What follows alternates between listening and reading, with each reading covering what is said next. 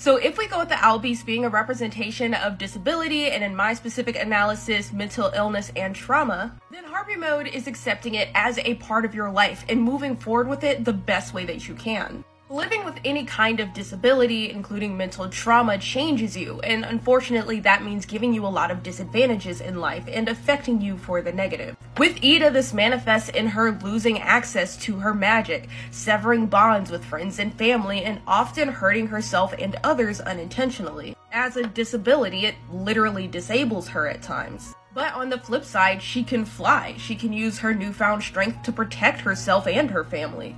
Making peace with the owl beast helped her heal her inner child.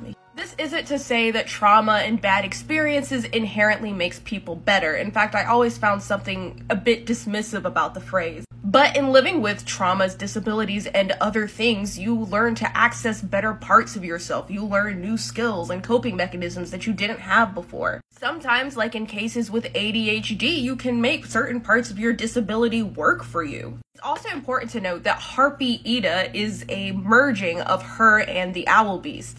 It doesn't completely get rid of any of the negatives associated with the Owl Beast, but it does help her pull on the positives to help her live with it better. Like most disabilities, the Owl Beast curse isn't going away anytime soon, so her learning to accept that and to work with it so that it doesn't impact and halt her life the way she allowed it to do before is a really powerful metaphor.